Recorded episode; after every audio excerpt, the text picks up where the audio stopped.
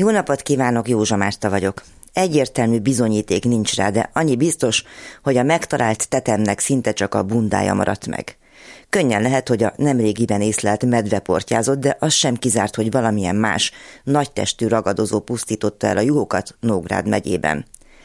Mióta néhai szegény világjáró svájci farkast kutyába vette, azt lelőtte egy bátor, szitja harcmodorú vitéz, a medve lett az új farkas. Ha ő volt, ha nem, bűnbaknak mindenképpen jó lesz.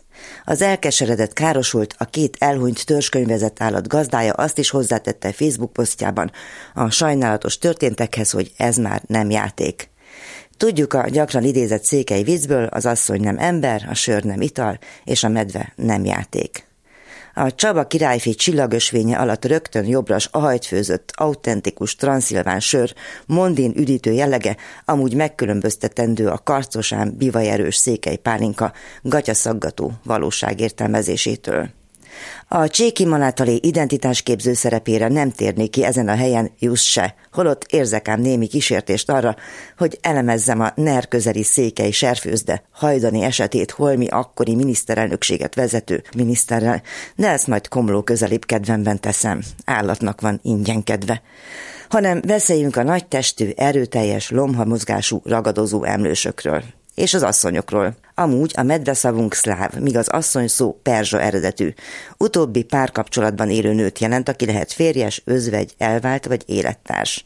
Lényeg, hogy nem ember.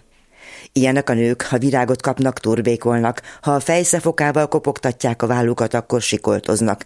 Nem olyan komplikált a női lélek. Mindig, amikor egy ilyen asszony jön, akkor a kollégáknak elmondom, el kell vinni fodrászhoz, aludja ki magát, szép ruhákat kell venni a turkálóban, és nagyon hamar megnyugszik. Biztonságban érzi magát a nő. Kicsit csirdogál, de tényleg talpra áll. Mondta egy székely udvarhelyi anyáknapi rendezvényen egy hitét közpénzre váltó önbevallása szerint mélyen hívő szoknyás csávó.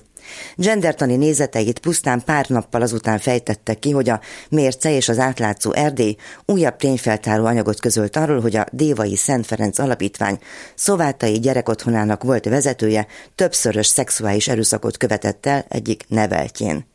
Mint kiderült az ügyről mindenki tudott, pszichológus, az otthon dolgozói, sőt maga Csé testvér is, aki az uh.ro portál kérdésére, mi szerint mit tervez tenni a hasonló ügyek megakadályozására, bátran annyit mondott, nem hisz a lánynak. Nem véletlenül nem mondom ki Csé testvér teljes nevét, úgy is tudják, kiről van szó. Hadd nevezzem meg oly módon, ahogy azt a bűnügyi krónikák zsargonjában szokás. Két megjegyzés a sajtóról. El nem tudják képzelni, milyen becsülendő munkát végez, mekkora ellenszélben az a kis tényfeltáró székely udvarhelyi portál, amely közzétette az inkriminált atya civilizált jelzőkkel nehezen illethető szavait. Másrészt, a minap belehallgattam egy a szájhagyomány által nem túl sok alappal gyakran ellenzékinek titulált televízió egyik roppant kiegyensúlyozottnak szánt műsorába.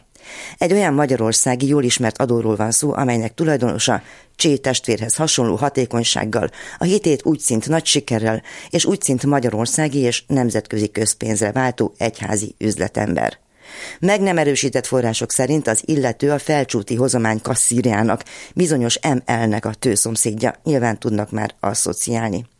Na most ebben a tévéműsornak nevezett valamiben egy eszmetörténészként definiált szereplőnek megadja Gábornak azt sikerült mondania Csé testvérnek a nők virágcsokortól való turbékolásától, a vállon való férfias fejszekopogtatásán keresztül a turkálóból vásárolt ruhával való vigasztalásig tartó életpályavíziójára, hogy hát bizony sajátos a székely humor. Medve legyen a nevem, ha értem. Remélem, hogy komolyan gondoltam, mert viccnek azért durva volna. Most én mondom. A medve nem játék.